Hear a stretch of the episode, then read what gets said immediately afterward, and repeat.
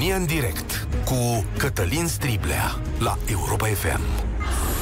Bun găsit! Bine ați venit la cea mai importantă dezbatere din România. Vreau să vă rog de la bun început să vă păstrați cumpătul și echilibrul în această zi în care emoțiile vor domina tot ce putem vorbi noi. Aici e vorba de drama unor oameni.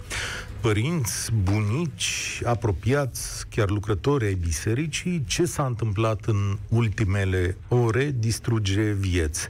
Și orice veți spune va fi auzit de sute de mii de oameni și e posibil să provoace durere și mai mare. Așadar, cumpătare. Faptele le știți. La Suceava, un botez a dus la moartea unui copil. Botezul a fost săvârșit de către un preot care a înfăptuit ritualul, așa cum se făcea sau cum se face de sute de ani, adică prin scufundarea completă a copilului în apă. Imediat după scufundare, bebelușului i s-a făcut rău, a fost dus la spital, dar nu a putut fi salvat. Așteptăm să vedem ce se întâmplă și care vor fi rezultatele finale ale autopsiei. Deocamdată câteva rezultate preliminare trimise de corespondentul nostru de la Suceava arată că moartea s-a produs prin asfixierea cu lichide, dar mai sunt recoltate probe. Acum sunt două anchete. Este una a statului, care urmărește un omor din culpă, dar și una administrativă a bisericii, care vede ce s-a întâmplat cu ritualul săvârșit. Preotul care oficia slujba este suspendat. Reacțiile noastre, ale societății și ale instituțiilor noastre, tulbură la fel de mult. Lumea s-a împărțit în două. Cei care spun că ritualul de botez este învechit, periculos și barbar pe alocuri, și alții care spun că acest canon este săvârșit așa de mii de ani, că toți suntem botezați și că acesta este un accident nefericit. Patriarhia a trimis compasiunea sa într-un mesaj echilibrat și a spus că nu e obligatoriu ca acest ritual să fie săvârșit prin scufundare. Într-un mesaj mai lung, Arhiepiscopia Sucevei spune ceva care i-a înfuriat pe mulți.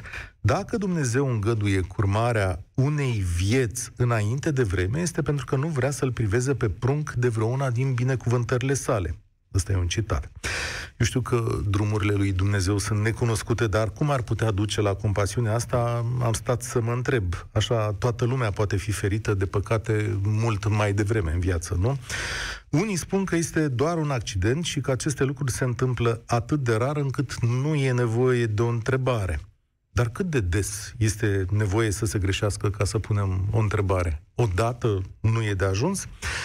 Cererile de schimbare a ritualului au fost din ce în ce mai apăsate, doar că acesta nu e obligatoriu în această formă. Totuși, înalt preasfinția sa Teodosie, de la Tomis, spune că acest ritual nu poate să fie schimbat și că va rămâne aici, în această formă, și peste 1000 de ani.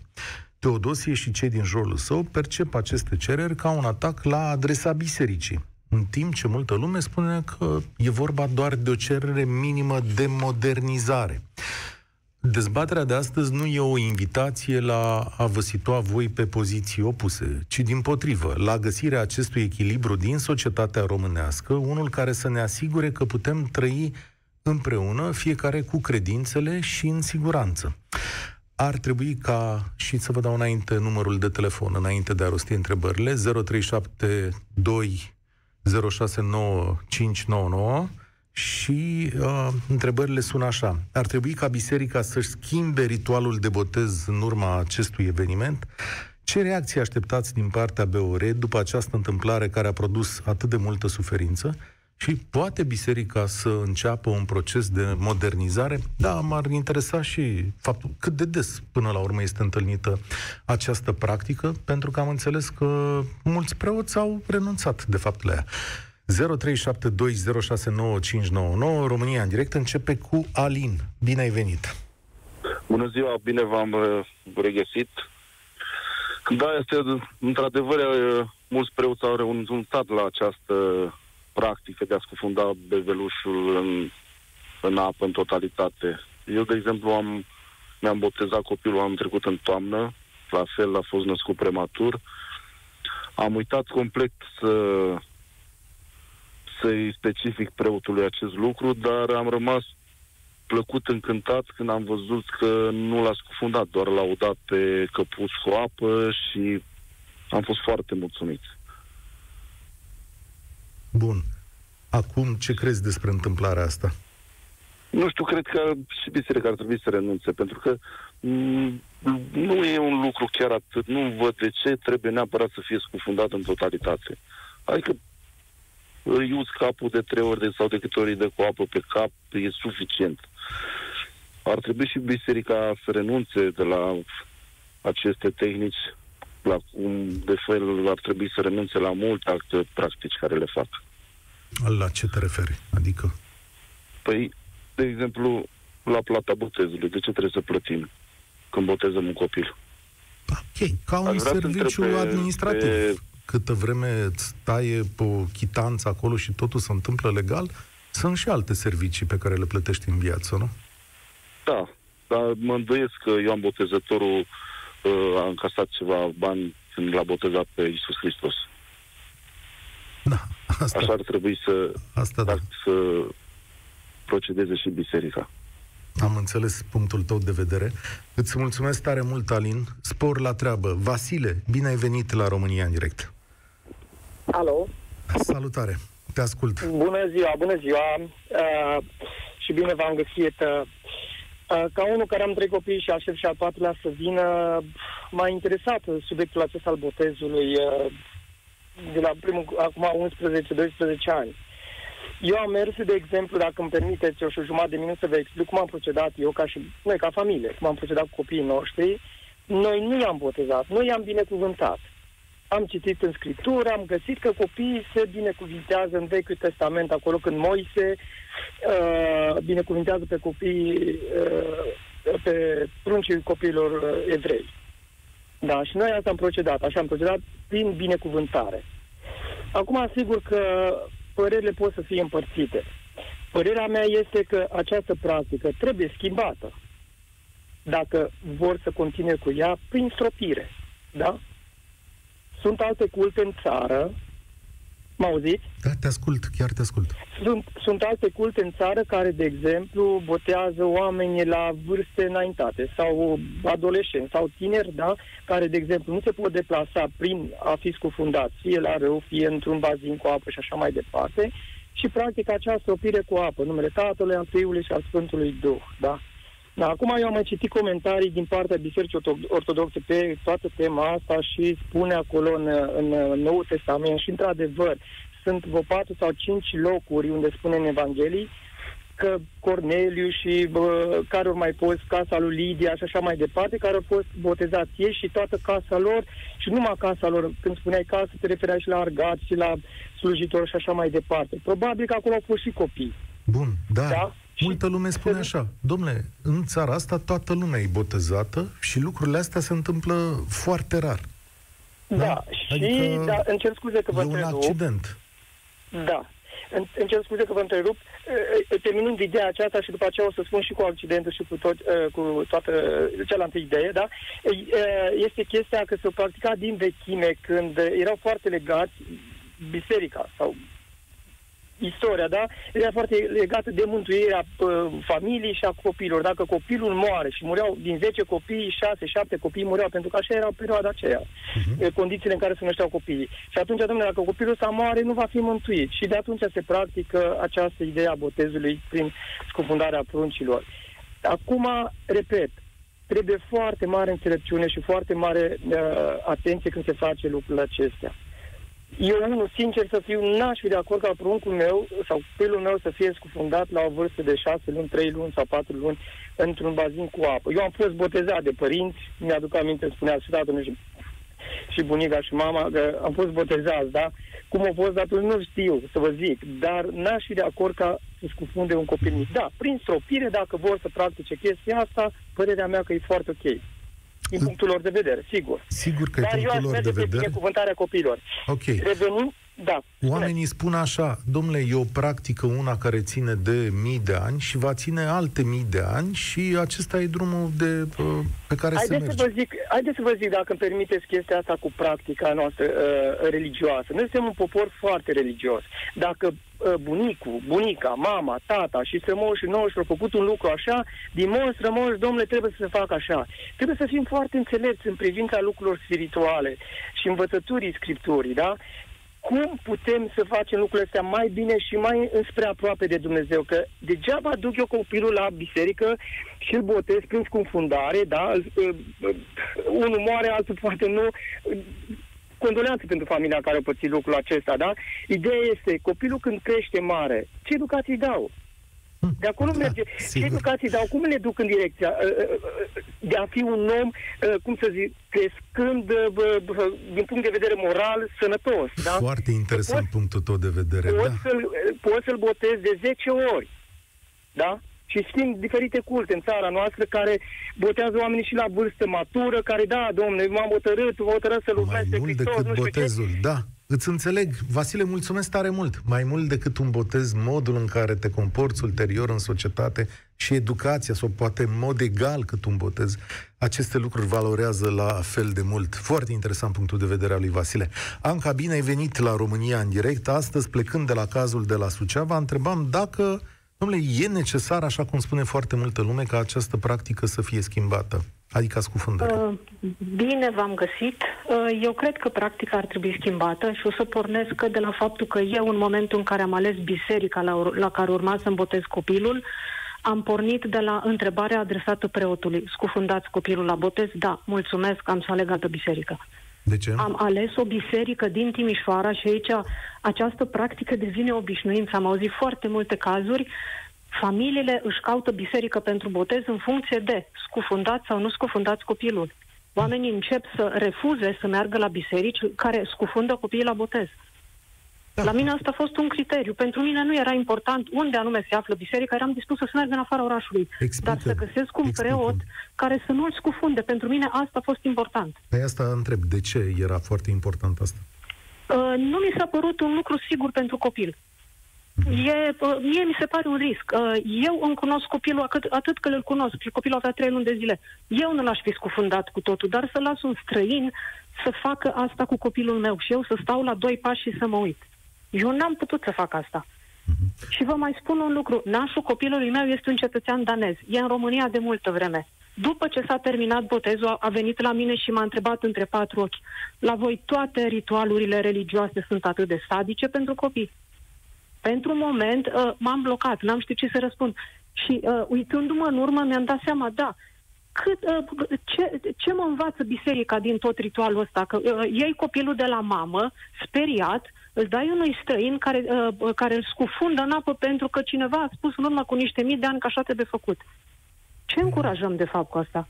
Păi nu știu, o relație mai strânsă între cine și cine? Că mie nu mi se pare că o relație mai strânsă între copilul respectiv și biserica. E un ritual, e un pasaj de trecere, așa se săvârșesc și oamenii mari au pasaje de trecere, nu? Adică lucrurile trebuie făcute într-o anumită ordine ca să-și atingă scopul. Asta spune biserica. Poate că în urmă cu mulți ani, cu mii de ani, când acest ritual a fost stabilit, obiceiurile erau altele și posibilitățile erau altele și a fost cumva o necesitate să se facă așa, dar în prezent, pe mine, acest gen de ritualuri mă îndepărtează complet de biserică.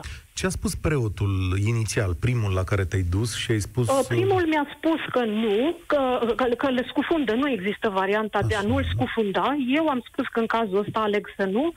Privirea nu a fost deloc înțelegătoare, n-a fost deloc plină de iubire, nu mi-a dat de înțeles că da, n-a încercat să-mi explice nimic de ritualuri. A fost ceva de genul, așa procedăm în biserică, asta este biserica ortodoxă. Da, nici eu n-am avut deschiderea să dezbat. Am înțeles, n-a existat o discuție explicativă, ci s-a terminat acolo. N-ați încercat să vă înțelegeți unii pe alții, sigur. În cazul tău era vorba de copilul tău. Dar nici el n-a încercat să-ți explice de ce face asta, cum o face. Nu, dar am întâlnit mai multe persoane după ce, știi și tu cum e, când ai copii ajungi să te împrietenești cu oameni care au copii și eventual de vârste similare. Și am auzit mai multe cazuri. Persoane care aleg să nu mai meargă la biserică sau să meargă la o anumită biserică datorită sau din cauza unor ritualuri.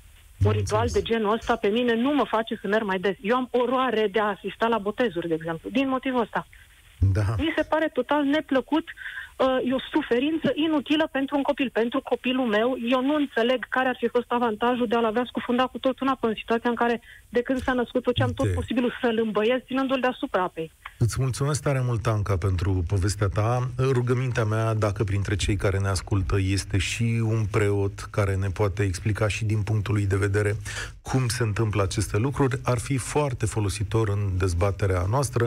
Cu atât mai mult, poate unul care chiar face această practică poate răspunde la întrebarea Ancăi. Dar orice aparținător al Bisericii Ortodoxe este binevenit aici. E o dezbatere în care societatea își caută drumurile și echilibrul.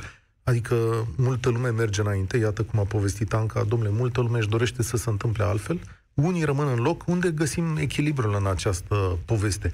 Și de ce stăteam să mă uit, spunea cineva la un moment dat că numai dacă punem în discuție aceste ritualuri devenim anticreștini. De ce? Adică nu mai e loc de a discuta între noi? Sunt niște daturi și pe alea le respectăm cu sfințenia. Asta ne duce la excomunicarea. Sorina, bine ai venit la România în direct. Bună ziua, bună ziua. Din păcate eu sunt împotriva multor chestii pe care Biserica Ortodoxă le practică în ultimul timp sau de ceva timp. Da, poate... Eu aș începe cu o altă întrebare. Iisus Hristos la ce vârstă a fost botezat în apa Iordanului? Ok, dar adică vrei să spui, domnule, până la urmă, hai să ne botezăm mai târziu. Acum știi cum e un obicei care vine de mii și mii de ani încoace și așa ne-am obișnuit, nu? Să-i facem creștini. Știu, dar știți, e o întreagă discuție. Bebelușul fiind prematur, totuși, preotul este persoana în care ar trebui să ai un pic de încredere, preotul ar trebui să-i sfătuiască pe părinți. Eu am născut fetița la 38 de săptămâni și preotul la care urma să o botezăm ne-a spus, mai așteptați până pe la 3, 4, 5 luni să se dezvolte copilul și să fie ok. Deci tu ca preot, când vine un copil prematur la tine cu părintele nedumerit... Păi uite că în cazul tău, tocmai tu îmi dai argumentul. Adică bănuiala mea este că sunt mii de oameni, mii de preoți care procedează exact așa cum ai spus tu. Stau de vorbă, ascultă, te sfătuiesc să vii mai târziu. Nu. De ce zici că nu? Unii se bucură foarte mult de partea asta materială a botezului, iar mai ales acum în plină pandemie, când nunțile au fost mai rare, botezurile și alea, că părinților le-a fost frică să mai meargă în locuri aglomerate. Vă spun destul de la persoane cunoscute că am fost și ei, ca și mulți alții, din punct de vedere economic afectați. Și atunci unii preoți renunță la partea asta spirituală și cam profită. Și atunci, hai să botezăm copilul cât mai mic, așa trebuie, că așa ne spune mătușa, că nu e bine să ieși cu copilul nebotezat și tot așa. Bun. Și acum eu trebuie să contrabalansez aici. Să știi că și dacă i-ar boteza mai târziu sau dacă ar face ceremoniile mai târziu, tot ar exista o parte materială. Nu știu dacă partea materială îi grăbește acum în momentul acesta. Poate dacă bebelușul era botezat mai mare, în momentul în care sistemul lui imunitar și organele erau dezvoltate mai bine, poate că avea șanse mult mai multe de supraviețuire. Sigur că da, cu asta pot să fiu de acord, dar nu știu cum s-a luat decizia acolo, de ce s-a procedat de maniera... E o întreagă discuție. Spui așa, că tu ai schimbat în biserică mai multe ritualuri. Crezi că e vreo cale spre o modernitate sau către o biserică pe care să fie așa cum o aștepți tu în aceste zile? Nu. Din toate punctele de vedere există greșeli în orice religie, în orice biserică. Doar că la noi preoții nu acceptă niciodată să le spui că ceea ce fac ei, din punctul tău de vedere, este greșit sau că nu este ok. De exemplu, eu fiind cadru medical, nu zic că nu, dar nu sunt de acord cu împărtășirea copiilor cu aceeași linguriță cu care se împărtășesc și persoanele în vârstă. Păi, zice preasfinția sa Teodosie, așa a fost și cu lingurița. Păi cum să schimb lingurița? Am explicat. Da. Eu personal am fost la preot cu linguriță și preotul m-a dat afară din biserică, a spus că sunt de altă religie și a zis că nu acceptă așa ceva. Adică ei niciodată nu acceptă să li se spună că totuși poate nu e ok să faci așa. Ăsta, uite aici, un semn de întrebare și de fapt cred că e aceeași discuție. Schimbarea unor mici procedee din ritual, exact. Îți mulțumesc, Sorina, astfel încât și lumea să fie mulțumită. Pot să fac o paralelă din asta care va îngrozi pe multă lume. Oamenii care vin la biserică, pe lângă faptul că sunt credincioși, sunt și clienții unui anumit tip de serviciu, adică ei sunt și acolo într-o relație de genul acesta. Poți să-i și asculți pe credincioși? Asta e întrebarea. Sau credinciosul se supune întru totul unor norme pe care doar preotul le știe? Marius, salutare, bine ai venit la România în direct. Bine v-am găsit. Vreau să vă spun prima dată, regret nespus ceea ce s-a întâmplat. Cred că ar fi trebuit să se schimbe, poate într-un fel sau altul, acest ritual. Nu știu, sunt foarte emoționat, o să zic, nu știu, poate nu reușesc să-mi găsesc cuvintele atât de bine pe cât mi le-aș fi pregătit înainte. Botezul este un lucru foarte, foarte important în viața unui om. Trebuie să ne gândim că botezul pe care îl primim la câteva săptămâni de la naștere nu este neapărat un botez. Deci noi, prin taina Sfântului Botez, ne spălăm de păcatul strămoșesc. Când vedem un miel, când se naște, este alb, este frumos, este imaculat, dar acel miel, într-o perioadă foarte scurtă, va deveni întinat, murdar și așa mai departe. Așa devenim și noi. Nu știu. Îmi pare nespus de rău și vă mulțumesc mult. La revedere. Foarte interesant. Foarte interesant ce a spus Marius. A fost ca o descărcare. Cred că pe mulți dintre noi lucrul acesta, deși pare foarte îndepărtat, s-a întâmplat altora, departe, la Suceava. Cred că pe mulți dintre noi ne-a afectat și ne-a pus o greutate suplimentară în suflet, pentru că te gândești la copilul tău, te gândești la cei pe care i-ai botezat, te gândești la familiile apropiaților și sufletul ți se încarcă așa de o anumită durere.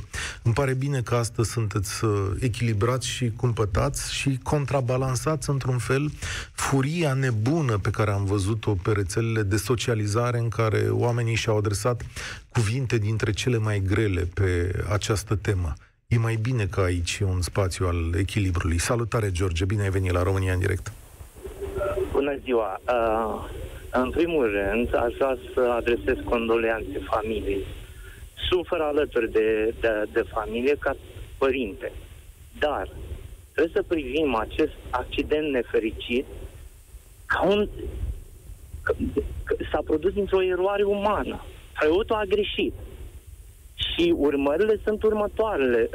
Deși e suspendat și se face anchetă din partea bisericii, eu vă spun, conform canoanelor, preotul respectiv rămâne preot, dar nu mai poate practica preoția deloc, până la moarte. Așa spun canoanele, că a luat o viață, chiar dacă, cum să zic, nu din vina lui. Din punct de vedere juridic, va fi cercetat clar pentru omor din culpă. Ok, da. Deocamdată beneficiază de prezumția de nevinovăție și trebuie să așteptăm justiția să se pronunțe. Așa e. Domnul Cătălin, în toate meseriile există un risc.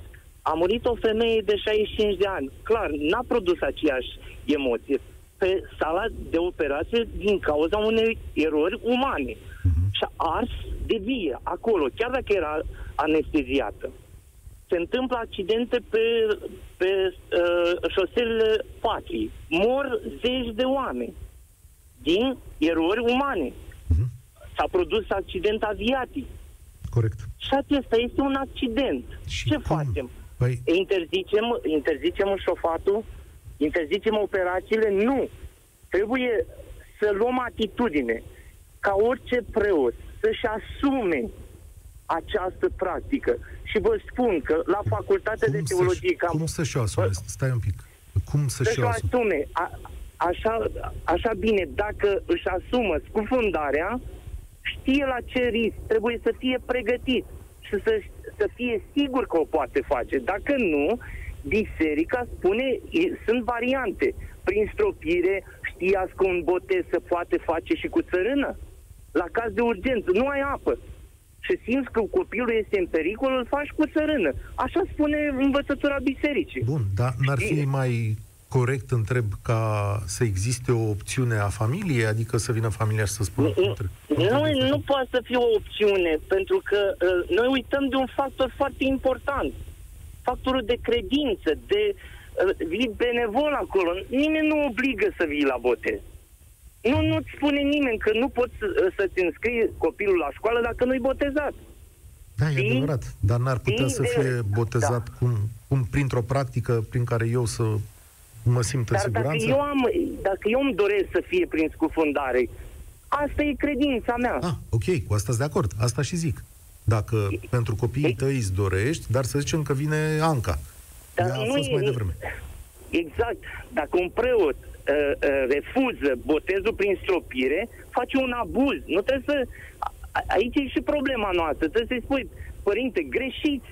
Noi îi vedem pe preoți și pe episcop ca rupți veniți din cer și dacă cumva zicem ceva rău sau nu rău, dacă luăm atitudine, avem impresia că Dumnezeu ne va pedepsi imediat. Nu este adevărat. Preoții și episcopii sunt oameni. Dacă noi și instituțiile statului și-ar face datoria, și ei ar fi altfel. Ai terminat teologia? Scuze, te-am întrerupt la un moment dat și mi s-a părut că... Da, am terminat teologia. Și știu exact învățătura și practicile. Și mi s-a arătat, uitați, așa se face botezul prin scufundare, dar în anumite situații, în funcție de starea copilului, în funcție de părinți, poate nu au... Se tem și din cauza faptului poate că au mai puțină credință sau vin doar mânați acolo. Părinte, am venit să-mi botez copilul, că așa e tradiția. Ești preot? Adică să înțeleagă lumea exact. Adică... Nu, am terminat teologia. Bun. A fost o facultate. Am înțeles. Separat. Și de ce deci o facultate din cadrul teologiei? Dar și de ce... Nu, am teologia, a doua facultate. Am înțeles. Da. De ce preoții, mulți dintre preoți, preferă această practică a scufundării? Poți să ne explici de ce unii aleg asta, deși... Pentru că așa e întreita scufundare. Aha. Scufundarea are o dimensiune spirituală, adică te afunzi și mori în omul cel vechi și când te ridică preotul te naști omul cel nou în Hristos. Așa spune... învățătura botezului. Înțeles. Și nu se va schimba, domnul Cătălin, că este una dintre cele 7 taine. Dacă se schimbă, închidem biserica și o transformăm. N-au apărut zeci de sute de culte. Fac botezul cum vor ei. Dar biserica ortodoxă nu își va schimba că taina botezului e una din cele 7 taine. De acord, dar nu este absurdă. Dar dacă, să zicem, asta pune în pericol o persoană, o viață și așa mai departe, dacă deja în anumite situații procedăm altfel, de ce n-am putea institui asta ca o măsură de siguranță? Adică de ce trebuie să nu schimbăm niciodată? Domnul Cătălin, orice poate pune în pericol. Să zicem, da, prin stropire. Lea preotul prin stropire și-o scapă. Și-o scapă de marmură. Și moare. Ce facem? Există pericolul tot timpul, dar ni-l asumăm. Și eu, dacă ies pe stradă, mi-asum un risc. Există, fii atent, da. Pe stradă, când o trecere de pietoni trebuie să fie folosită și de cineva mai slab, adică de o persoană nevăzătoare, noi, societatea, am hotărât că punem acolo niște sunete, niște intermitențe, care să-i arate și lui când poate fi folosită. Adică exact, încercăm să apărăm... Perfect. Și n-au fost accidente mortale pe trecerea de pietoni? Și atunci mai venim cu o normă și le cerem oamenilor să fie și mai atenți. Asta cerem și la preot, asta cere și biserica la preot și îi spune. Și noi ca societate și zicem, domnule, dacă nu ești atent și nu te asumi, vei merge la pușcărie pentru omor din culpă. George, ultima întrebare pentru tine. Vă rog. E drept să punem întrebări? E drept să punem... Perfect, este drept, dar nu... uitam ceva. Domnul Cătălin, spunea de o doamnă că ritualul este barbar. Aș ruga-o să comenteze ritualul de la evrei. Tăierea împrejur la 8 zile. Să vedeți atunci barbarie asupra unui copil. Cred că există discuții și acolo. Cred, nu știu, nu m-am interesat. Da. Problema e în felul următor, să nu uităm factorul de credință. De ce sunt foarte multe întrebări? Pentru că oamenii uită de acest factor. De multe ori le fac că așa spune bunica, că așa e bine. Înțelegeți?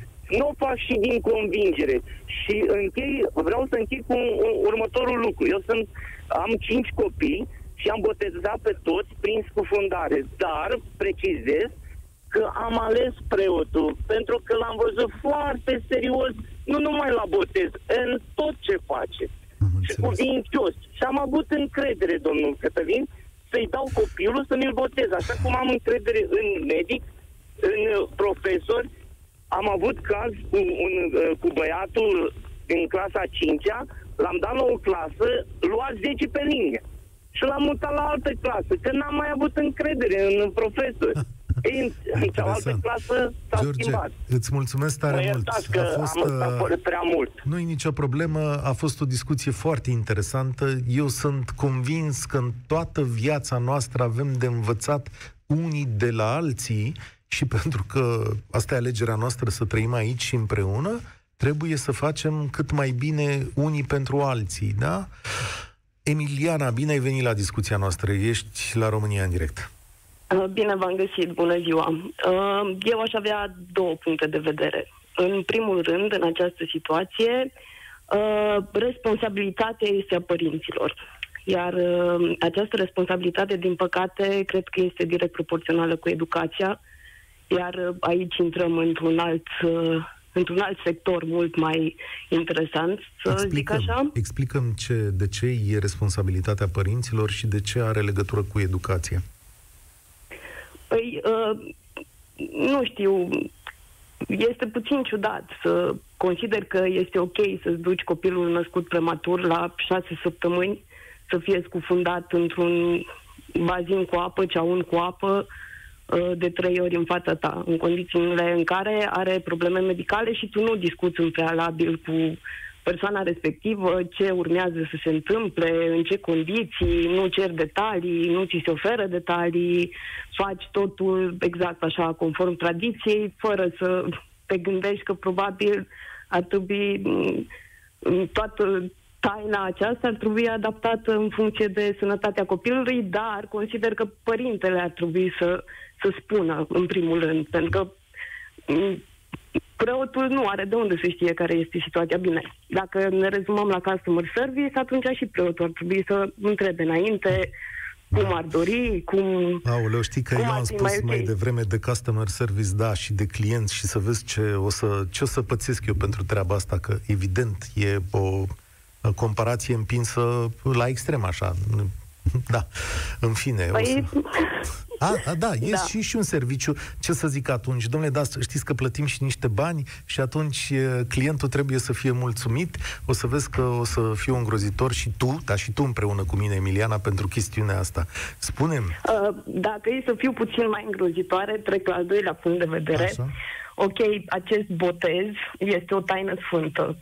Nu prea, din câte am auzit, nu prea ar dori biserica să facă un upgrade și să-l adapteze în funcție de sănătatea copilului oficial, din câte am înțeles, da? Pentru că este o taină sfântă și trebuie urmată conform tradiției.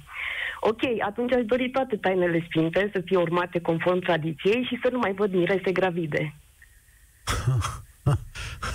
Adică să nu-i cunune pentru că, mă înțelegi, n-au respectat taina. Exact. Da. Exact, dacă urmăm tainele sfinte și asta trebuie dusă până la capăt. Asta de ce se poate adapta? Am înțeles, da. Și la botez sunt, ca să spunem lucrurile până la capăt, și la botez sunt multe adaptări. Adică mulți preoți procedează în conformitate cu familia, alții nu. Dar vrei să spun ceva? Eu cred că la un moment dat, sau așa am închipuit, că rostul bisericii nu e să meargă în pas cu lumea, Cred că biserica are ritmurile ei care sunt mai încete decât ale noastre și că ea e forța conservatoare a oricărei societăți, nu? Da, exact. Asta da. Și conservatorismul ăsta are o menire pe lumea asta, ne lasă ca, sau ne împiedică ca uneori să o luăm așa înainte pe câmpii, pentru că mai vine unul și zice, băi, stați un pic, hai să ne mai gândim la asta. Dar, în egală măsură, și tu și eu putem să punem întrebări fără a fi numiți într-un fel sau într-altul și să întrebăm, părinte, e bine? Cum procedați? De ce facem asta? Oricum, în primul și în primul rând, responsabilitatea a fost a părinților și aici îmi pare foarte rău că nu vreau să și dau durerea cea mai mare e a lor. Exact, exact. Apoi, în al doilea rând, și părintele trebuia să se asigure puțin că e ok, să fie tot ok. Îți mulțumesc tare mult, Emiliana, ne-a sunat. Aurelian, iată, particip la România în direct, te ascult. Bună ziua, vă salut pe toți. Sunt Aurelian, sunt preot de 24 de ani. Am recunoscut din prima, după salut. Da, nu cred, da. Nu cred, da. Da, da. Am ascultat ce am putut în mașină, am tras pe dreapta acum din antevorbitorii mei. Vă spun că totul ține de ceea ce preotul reușește la momentul respectiv să înțeleagă că ține în mână un sufletel, un pui de om, pe de-o parte, și pe de altă parte faptul că ținându-l în mână să-și aducă aminte că practic la teologie, și o spun în cunoștință de cauză, nu se face practica botezului sub nicio formă. Foarte rar, încât o facultate o singură dată cu păpușă, ceea ce nu ne este foarte mult de ajutor. Tehnic vorbind, cele mai multe biserici au cristelnițe sub formă de pahar. Și asta impune cumva botezul acesta prin afundare, nu știu, cu capul jos, cum vor unii, cu picioarele înainte. O cristeniță mai largă, cum este cea pe care o folosesc eu, permite a ține copilul cu ambele mâini și la ceafă și pe spate și tot, și lăsat foarte ușor, foarte cald, foarte liniștit, cu picioarele, cu spatele, cu gâtul, cu capul, dacă există așa, să-i rămână ochii, nasul și gura afară. Dar asta o poți controla perfect, ca într-o cădiță în care se face băiul. Pur și simplu, deci, asta nu e opțiunea... bruscat, nu rapid, deci actul botezului să nu dureze 3 secunde. Poate să dureze un minut. Efectiv, să-l lași foarte încet, atent. Asta e opțiunea sperie, ta, nu... da, e da. Opțiunea ta, adică așa ai hotărât tu să procedezi pentru... Este ceea ce mi-am dat seama din practică de la primul botez, că în vechime existau baptisteriile pe lângă biserici și, într-adevăr, veneau foarte multe botezuri, lumea trecea la creștinism, veneau, se botezau adulți și copii. La botezul Sfântul Apostol Petru, 3.000 de suflete, spune Scriptura, de nu spune doar adulți. Au venit și cu copiii și atunci existau baptisteriile pe lângă biserici și se intra... Da, era un alt mod. Dar acum există această posibilitate să-ți confecționezi, să cumperi o cristeliță în care efectiv să lași ca într-o cădiță, dar liniștit. Deci totul trebuie să... E mare problema a foarte multor preoți că se grăbesc. Dacă... Repede, la momentul ăla. Dacă te roagă cineva să faci prin scufundare, ce spui? Păi, practic, este că în momentul în care l-am ridicat, deși au rămas doar ochii, nasul și gura, să zic, nescufundat, în momentul în care le-am ridicat cu mâinile mele, care oricum sunt pline de apă, efectiv îi dai ca și cum te-ai spălat pe față, îi treci cu apa botezului, mâna umedă, să zic așa, mai mult. Știi ce îmi spui? Da. Că practica asta, s-a schimbat, că ritualul a căpătat o altă, o altă manieră. Și cam și prin stropire, domnul Cătălin, pentru că am botezat copil de o zi, care era, se presupunea că are foarte puține șanse să trăiască, și am botezat în spital, chemat de familie, prin stropire. Și este mare, are 23 de ani acum și este bine și căsătorit.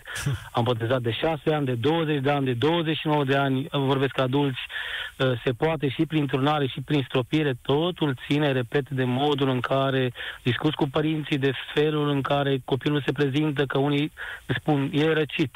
I-au fixat, că vedeți că se leagă și de partea lumească, deși n-ar trebui. Și avem masă fixată la restaurant, cu lăutar, cu nu știu ce, cum. Trebuie să-l fac atunci. Deși n-ar trebui, botezul e botez, restul poartă lumească și o facă fiecare când dorește. Și atunci știi, e răcit copilul sau are alte probleme. Bun, procedăm cu stropire sau cu turnare. Mulțumesc tare mult. Din păcate, a fost Aurelian, preot. Din păcate, azi ne vom opri aici, dar discuția cu voi a fost importantă, pentru că putem să ne păstrăm echilibrul și cumpătarea și încă ceva. Chiar dacă lumea sau biserica o ține în loc, după cum vedeți, chiar uneori și proprii reprezentanți merg mai departe, adică pașii mici se fac către un alt fel de lume, iar discuțiile despre orice nu sunt interzise, nu sunt tabu. Vă mulțumesc pentru echilibrul vostru. Eu sunt Cătălin Striblea, România în direct se încheie aici. Vă spun spor la treabă. Participă la România în direct, de luni până joi, de la ora 13:15, la Europa FM.